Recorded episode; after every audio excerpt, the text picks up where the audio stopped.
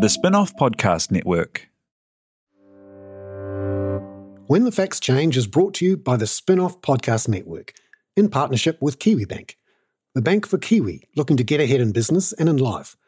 A bank that delivers expertise and banking know how, smart advice for business owners wanting to invest, grow their business, or diversify. A bank that adapts with technology through the lens of its people and customers. It is a bank with heart that is driven by its purpose. Kiwi making Kiwi better off.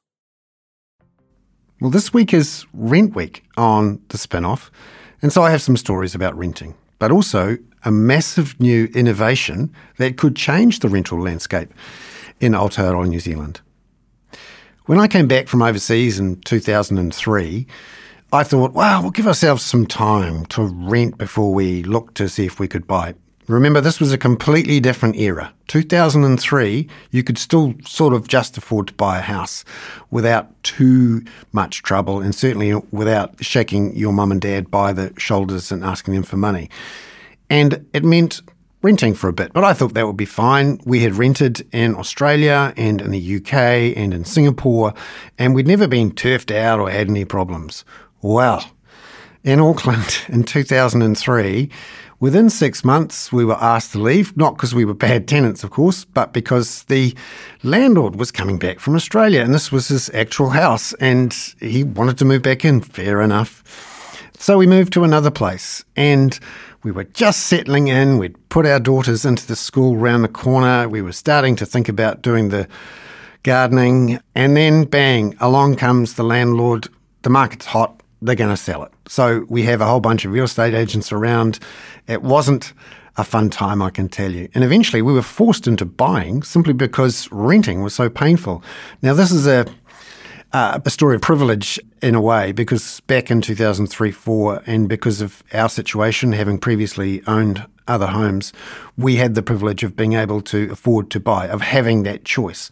Now, after a massive increase in prices since then, and of course, with many uh, younger people renting and having to pay student loans and really struggling, uh, that choice is just not there. And people are having to deal with uh, living in private rentals, which is not only expensive, Remember, we have the most expensive private rentals in the world relative to income. Of those people in the lowest 20% of the population, more than 50% are spending almost half of their disposable income on rent. And remember, the ideal level is more like 25 to 30%. So we have the most rent stress in the world relative to income. We've got a real problem, not just in terms of housing affordability, which is often framed as a problem of either having a deposit or being able to find a house that's affordable, but the sheer issue of finding a house that is affordable to rent and also not particularly painful to rent and stable and secure and warm and dry. And how do we do that? Now, the solution up until now is to get mum and dad investor to pay for the rental. That's either by building a whole new house on a, in a suburb, on a section, but that has its problems as well. Because remember, we actually need a lot more people to be living closer to the centre of town, being able to jump on a bike or walk to work or school or play. That's what we need. And of course, when you're in the suburbs, that's much harder to do, apart from the fact it's often more expensive to live in these bigger places, the three, four bedroom homes.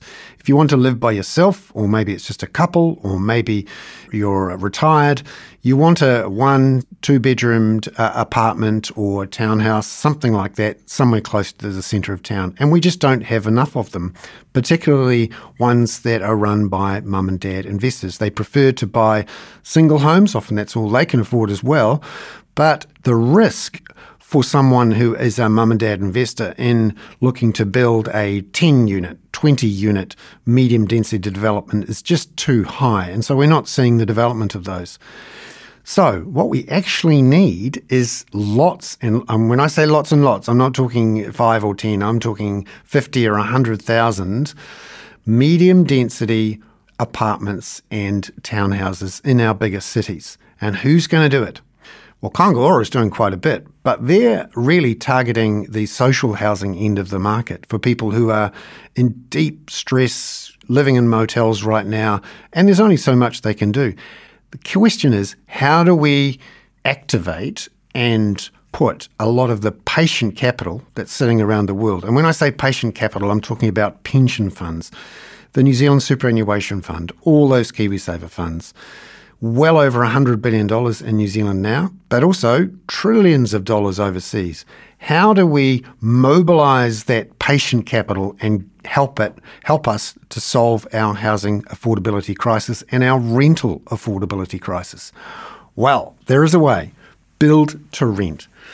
Now, this is an idea that came out of the United Kingdom uh, about 10 or 20 years ago, in which patient capital, pension funds, would build a, an apartment block. It might be 15, 20, 100 apartments, specifically to last 100 years and to provide secure, affordable rentals for people who might be comfortable staying in a rental place for a long time. Maybe they want to spend five or 10 years saving a deposit for their own home, or maybe they're retired and they don't have to worry about having to paint the roof or fix the water cylinder every now and again. And that has made a huge difference in the UK, adding tens and tens of thousands of new dwelling units in those big cities where people have struggled to find places to live in the past. And of course, we've seen it also in Australia, in Sydney and Melbourne CBD, where people are able to uh, build these huge projects and bring those one and two bedroomed apartment rents down. How do we do it in Aotearoa, New Zealand? There is a huge opportunity here. And this week in When the Facts Change, we talked to Helen O'Sullivan, the CEO of Crockers who outlines this opportunity and paints a new picture of what life can be as someone living in a build to rent project, not just another tenant in another cold, mouldy private rental. I'm Bernard Hickey for When the Facts Change. This week, it's all about build to rent.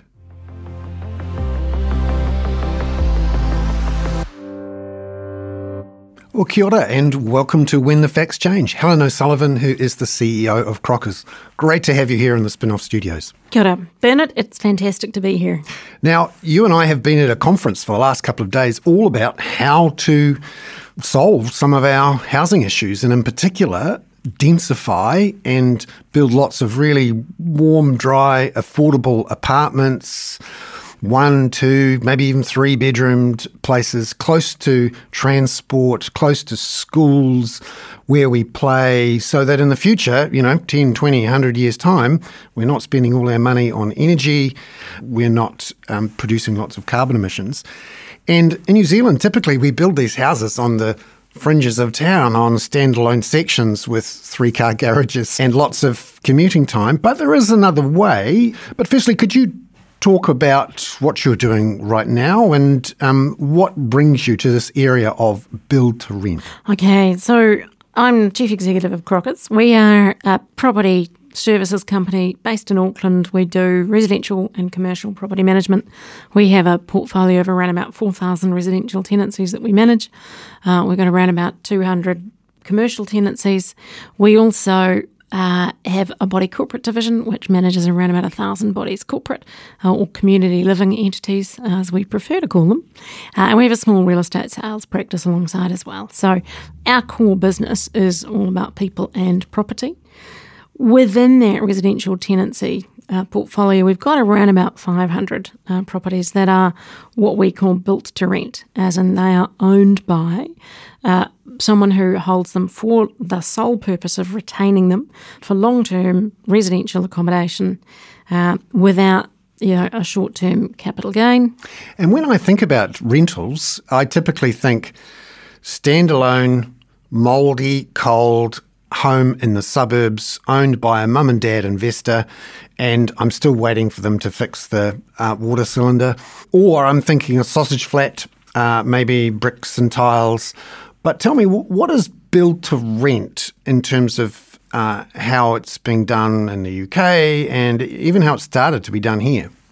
Well, build to rent can refer to standalone homes. In the UK, the US, they sort of call that they call that single family homes. But by and large, it is in um, reasonably medium to high density developments. Uh, so the 500 or so that we manage are all in um, high density developments. We've got one called the Orange, uh, which is in Newton Gully. It's named after the Orange Coronation Hall, which forms part of the of the development. And they are we like to call them vertical villages. That's sort of what we aim for in the communities that we manage. That there is that sense of community. There is there's space. Mark Todd loves to call them bump spaces um, within the Ockham developments. Yeah, they are designed to foster that sense of community and integration.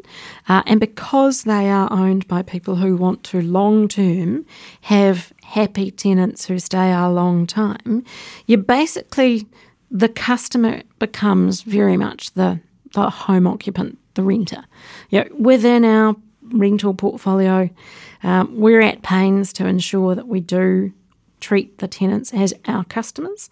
Um, but it can be a failing in the residential property management market that the landlord is treated as the customer and the home occupier gets forgotten. You know, the core thing about the build to rent is that if your home occupiers are unhappy, they're not going to stay. So, as the investor, you are fundamentally interested in the experience that your home occupiers have. Uh, they are the customers, uh, and that's how they are managed. Because the ethos of being a, a, landlord, if you like, in the New Zealand tradition is that you sort of don't care too much about the tenant as long as they keep paying the bills, or actually the building itself because um, they're expensive to maintain and they weren't really built to be um, rented out for many, many years at people moving in and out.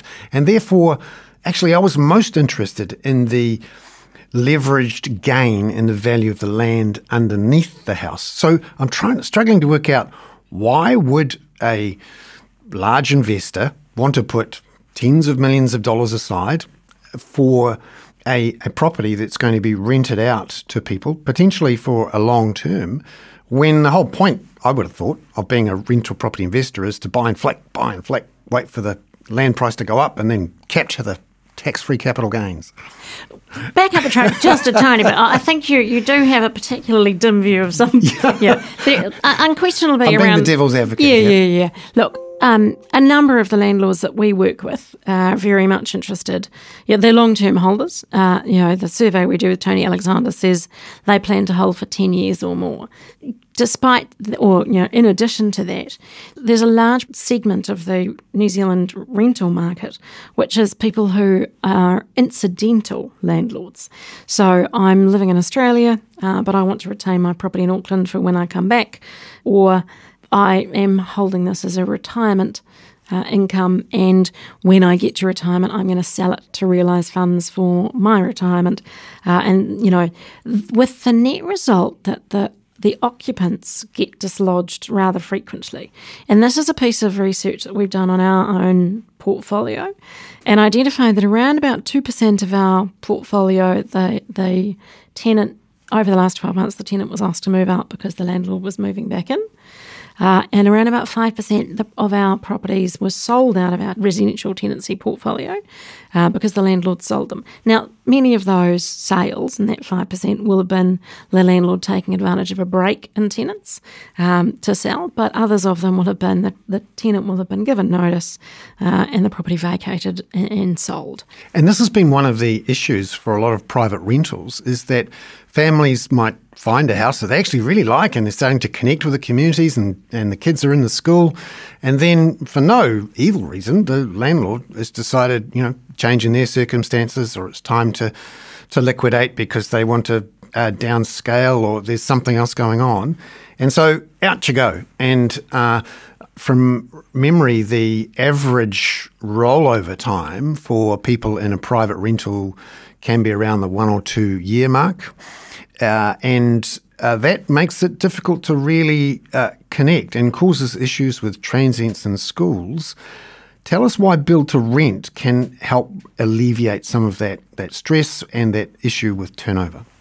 So that's where build to rent can have that incredibly um, beneficial aspect, and I think it's something that that is kind of lost in in that uh, it's very subtle and it's kind of below the surface. But the key thing that build to rent offers the resident is security of tenure because you know that the owner is not going to sell the property in any short term. They're not going to move back in.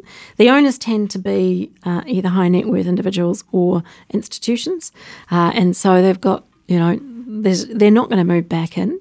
You're not going to get moved out for that reason. Uh, and if the property is sold, its purpose is that of long term rental. So it will be sold with the tenancies in situ.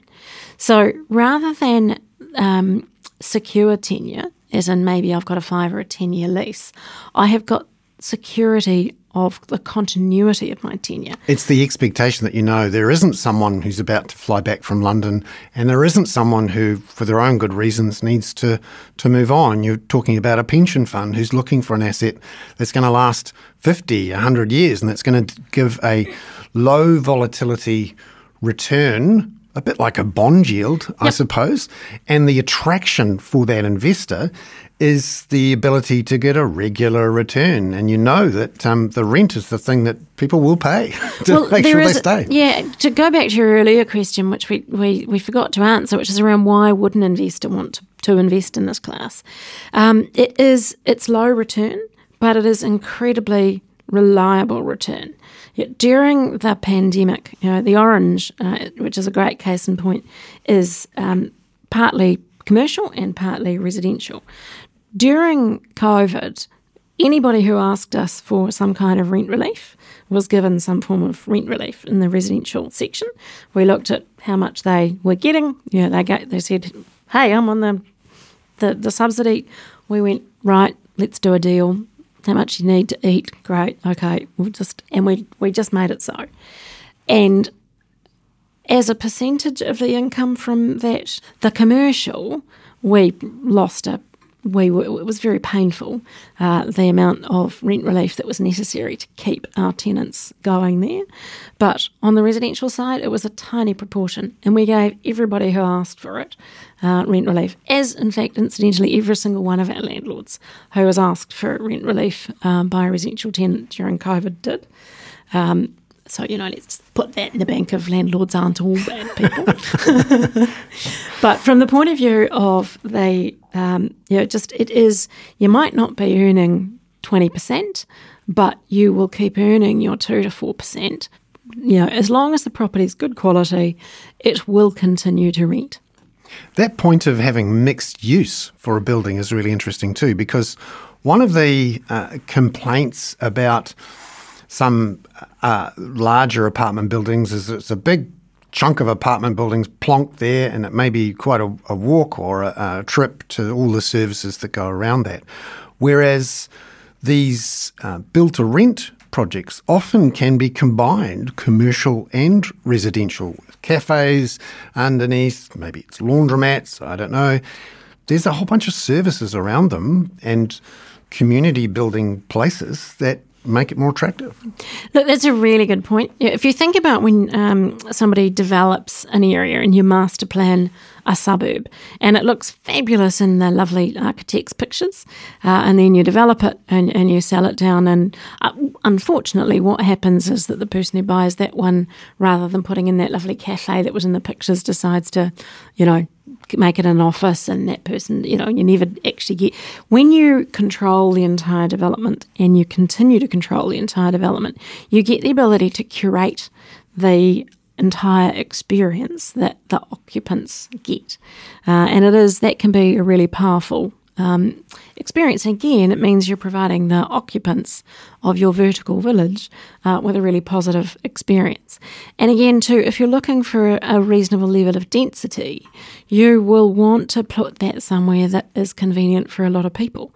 You know, so these developments will tend to be in places like Newton Gully, which is near the um, the uh, one of the CRL stations, Mount Eden, um, you know, you'll tend to put them in places where they are well located for good amenity uh, and transit oriented. Yet Kiwi Property, for example, are doing towers in their Sylvia Park development, uh, which you know you've got everything there. That's the whole. That's the original fifteen minute city. Uh, you've got the trains, you've got entertainment, you've got offices. Uh, you could live your entire life there and not actually have to leave the same square kilometre. When the Facts Change is brought to you in partnership with Kiwibank to help you understand the issues affecting the economy. And that's what their team of experts is here to do too. Here's Kiwibank economist Sabrina Delgado on what's happening with the labour market in Aotearoa. Our slowing economy gives way to higher unemployment, and we're seeing tightness in the labour market quickly abating. Both a recovery on the supply side, with our surging migration boosting labour supply and loosening some very tight labour market conditions. But now a stronger narrative is coming through. As consumer demand cools, so too is the demand for labour. Firms are no longer hiring with the same gusto. Already, unemployment has started to lift from record lows, and we expect that to continue throughout 2024. Visit kiwibank.co.nz to stay up to date with detailed economic analysis and forecasts from Sabrina and other Kiwibank experts. They take big issues from both here and overseas and make them relevant to Kiwi businesses. Are you making the most of your KiwiSaver investment? Generate is an award winning KiwiSaver provider with a track record of strong long term performance. Making a smart decision now could add tens of thousands of dollars by the time you reach retirement. Book a no obligation chat with a Generate KiwiSaver advisor today at generatekiwisaver.co.nz slash get advice. A copy of the product disclosure statement is available at generatekiwisaver.co.nz. The issuer of the scheme is Generate Investment Management Limited, and of course, past performance does not guarantee future returns. Ready to rediscover the joys of cycling? With over 300 kilometres of cycle paths across Tamaki Makaurau, jumping on your bike and going for a ride is such a fun way to discover the city from a different perspective. Cycling is getting more and more popular across Auckland, so now's a great time to join the hype and give cycling a go. Head to at.govt forward slash cycling to find your nearest cycleway today.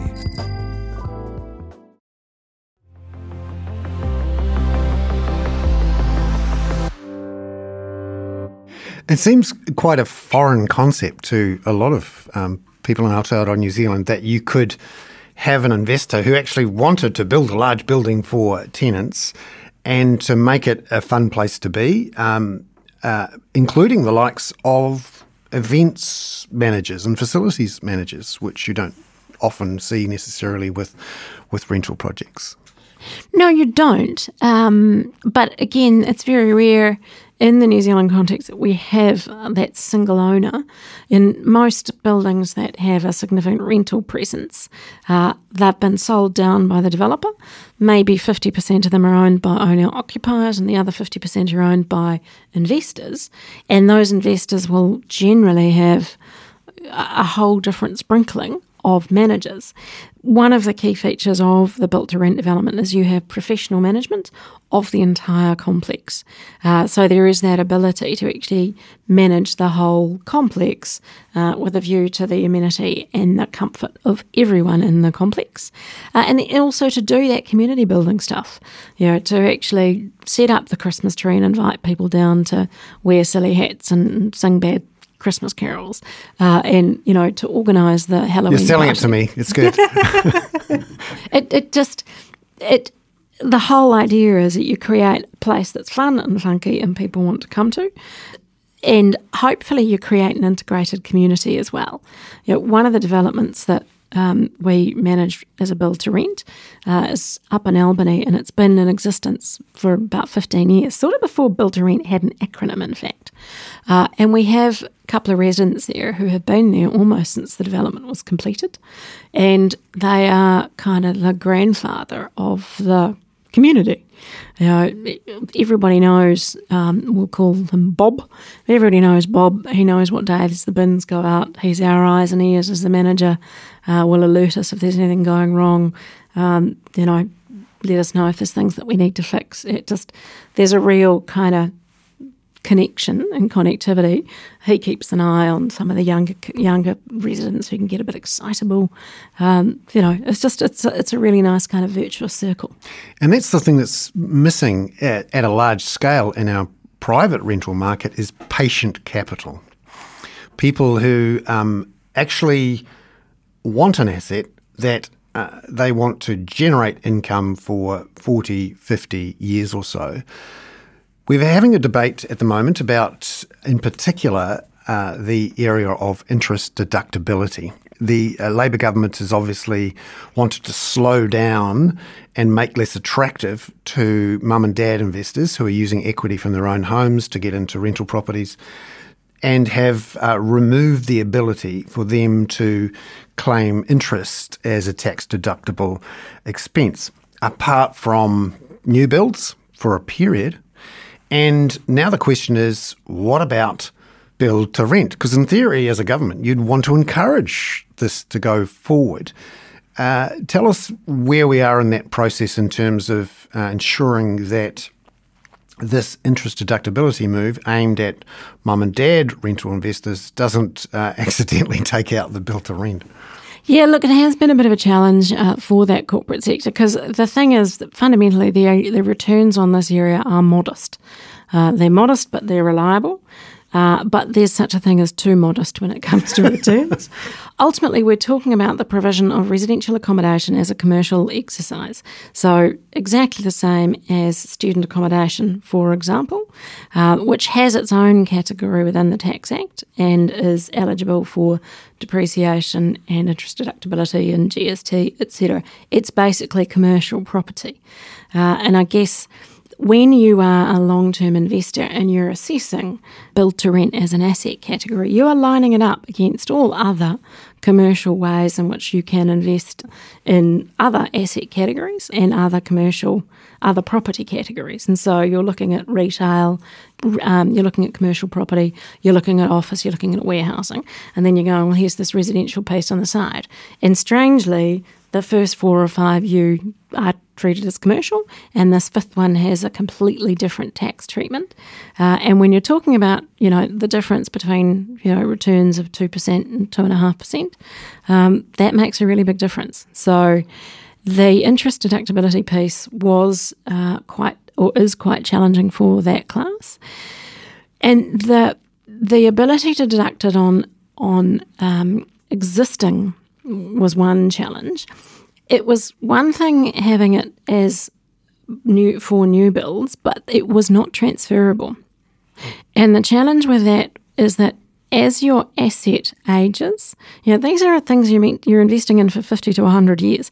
20 years is actually only 20% of the, uh, the intended life of the asset. And secondly, from a valuation perspective, um, the fact that I have a right, which is the right to deduct interest, but I can't transfer it, means that from a valuation perspective, the valuer has to ignore the benefit that that right confers on me. So if I drop dead and my newly built asset, sort of seven years old, has to be sold to somebody else, uh, Bernard doesn't get the next 13 years worth of deductibility if he purchases that asset off me. And so when I'm doing the sums as the potential um, investor and builder, um, it's not so attractive and I might not go ahead with it. Well, correct. And also, it gives you a challenge with your financing. So, if you are intending to gear it to any extent, when the valuer comes along and values it, uh, she has to go, Well, sorry, Helen, your asset's not worth, you, they're valuing it on the basis of the income stream from it. Uh, and they're saying, Well, your income stream, if you have to transfer it to Bernard, uh, drops away by this much because we can't claim the interest deductibility. So the government is um, giving an exemption for uh, the interest deductibility, but still um, depreciation, which was taken off uh, uh, rental property investors a few years ago, but not commercial property investors. And also, as you say, for uh, student apartment investors, they are they also have access to claim GST off. So simply the the, the way to most encourage these build to rents would be to treat them the same way as student apartments are treated, in that they're a commercial property where you can claim depreciation, you can claim interest, and you can also claim GST. Is that right? Yeah, look, I would completely agree with that. And, and it is the treatment that we've been um, arguing for, a number of us who are interested in this part of the sector. Because the, the changes that are currently being contemplated do create build to rent as a category within the Tax Act, which is a hugely important step forward because once you define a thing, you can start to actually attach both conditions to it as to what makes that thing that thing, uh, and then what are the treatments that that also go with it. Uh, so that is that is of great value. But it, you know, if, you've ever been in a student accommodation building, you'll know it's a pretty good argument that the uh, fit out depreciates. Yes, it does happen. And look, the same thing happens in a residential building. And again, if I own it yeah, the removal of depreciation made a big difference. Yeah, where in a situation where you're holding a property, reaping a reasonably significant capital gain on sale, look, I can see the argument for it. In a situation where your intention is to hold that building for the long term, again, as the investor, if you want to keep retaining the quality of tenants, etc., you're going to have to keep refurbishing and spending money on on maintenance. And if you're sitting there uh, in a situation you're going, hang on a second, look at my P and L, I'm losing money because my depreciation, uh, which I book every year, puts me into this position, but I'm I'm paying tax. How can that kind of make sense?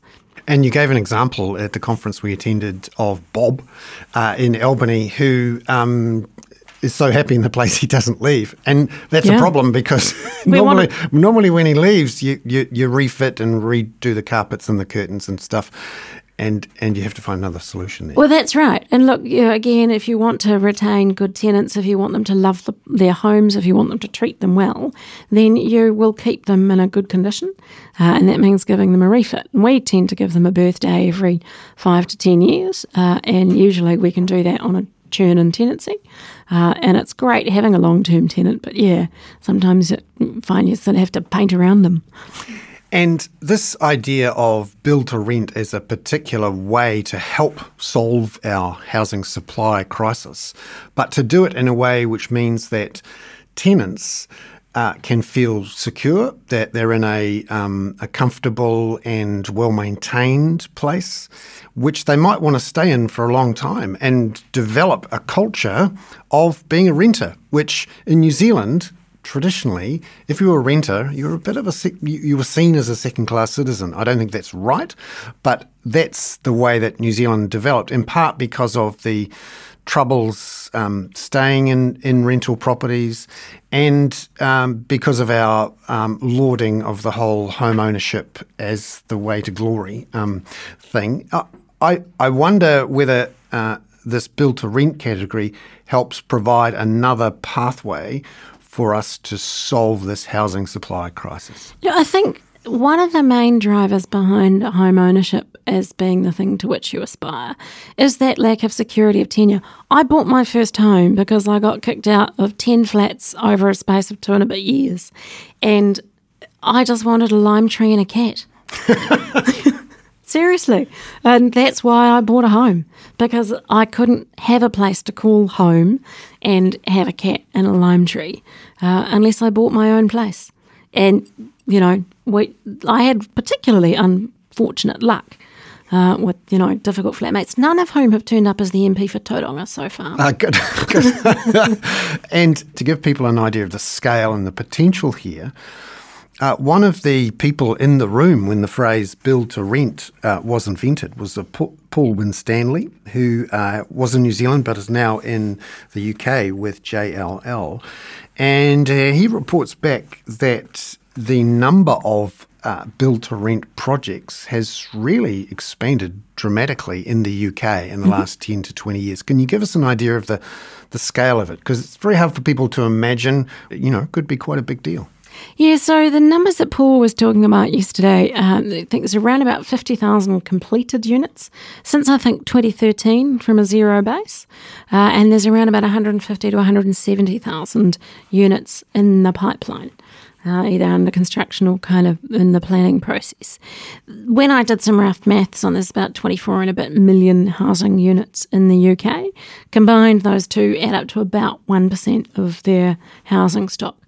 Um, which is, you know, in anybody's language, a, a it's an it's an increase in housing stock. To give you an idea, that's eighteen thousand homes in the New Zealand context, where we have about one point eight million households, and uh, that you know eighteen thousand uh, homes would be almost half, if not more than half, of a usual year's uh, consents. So that's a that's a big number, and actually provides a chance for this huge amount of uh, patient capital. We keep forgetting uh, New Zealand may not have a culture of people saving through uh, institutions for the long run, although KiwiSaver and the New Zealand Super Fund have changed that in, in the last 10 to 20 years. But overseas, that is a big chunk of capital if only we could get it into rental property. It is. I mean, there are some challenges still around returns, um, and that's largely in New Zealand driven by our very high uh, construction costs. Yeah, so you know, two to four percent return is one thing. 0.2 to 0.4 is not going to be a winner in anybody's book, no matter how long uh, the period and how many cycles it's, it's based over.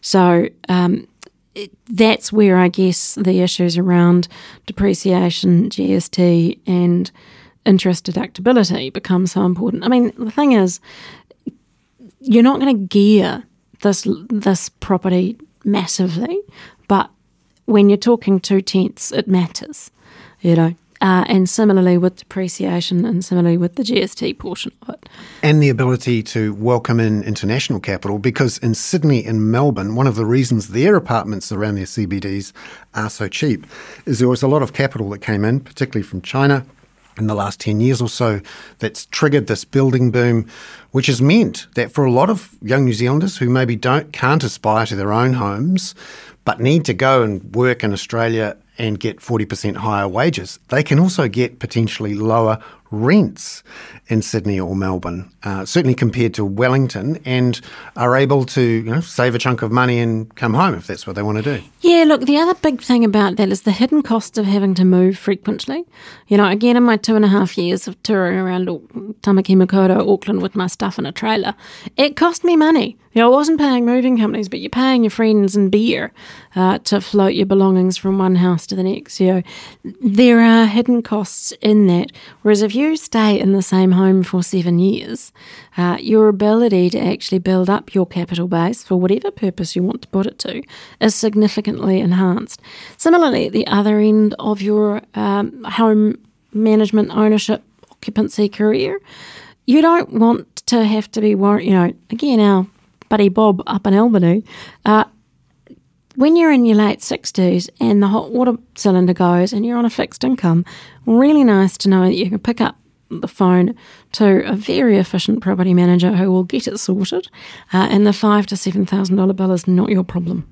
And that's going to be a big issue in the next twenty or thirty years, as a lot of people who currently don't own get to the point of retiring and having a New Zealand superannuation payment, which is fine if you because it's designed for people who already own their own homes. And one of the concerns expressed by the retirement commissioner and others is that we've got this wall of pensioners' rent stress coming.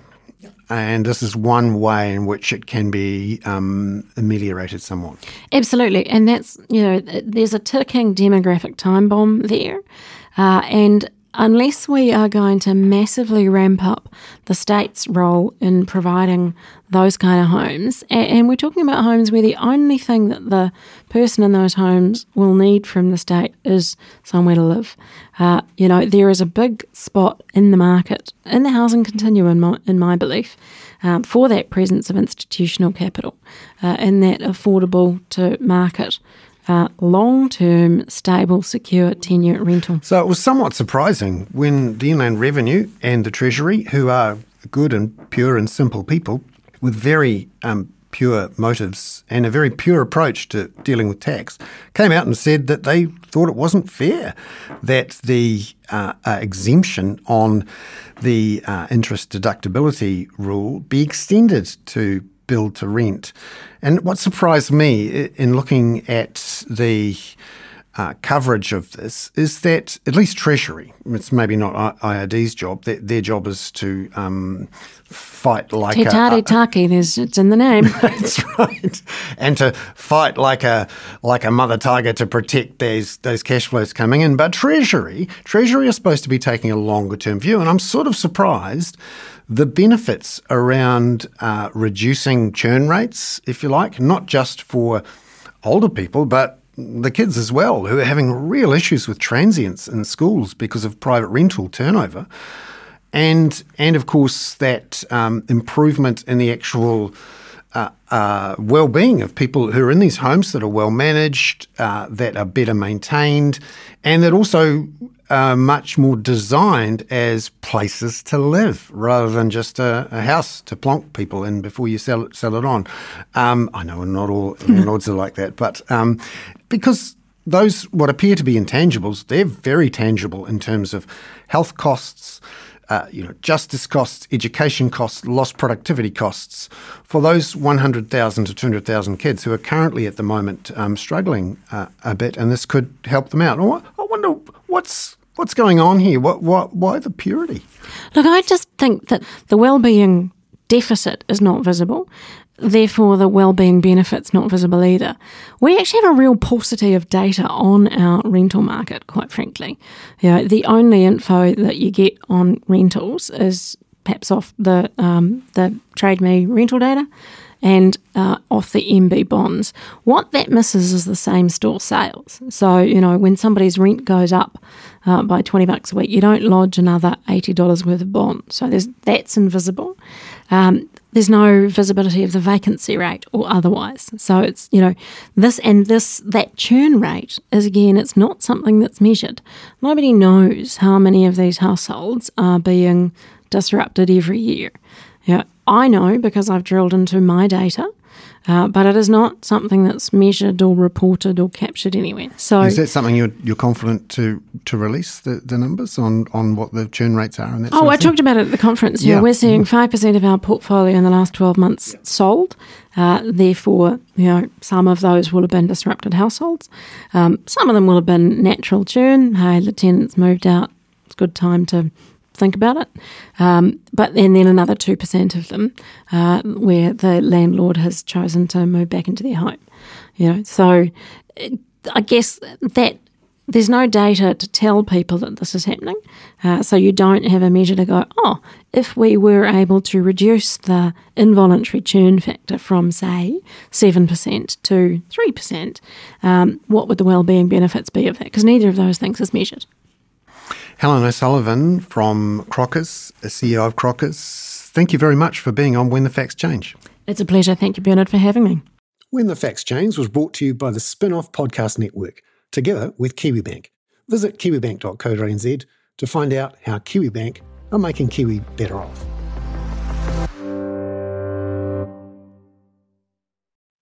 Kia ora e te iwi, Te Aihe Butler here, podcast manager at The Spinoff. If you enjoy listening to our podcasts, consider supporting our mahi by signing up to become a spin-off member at thespinoff.co.nz slash donate. The Spinoff Podcast Network.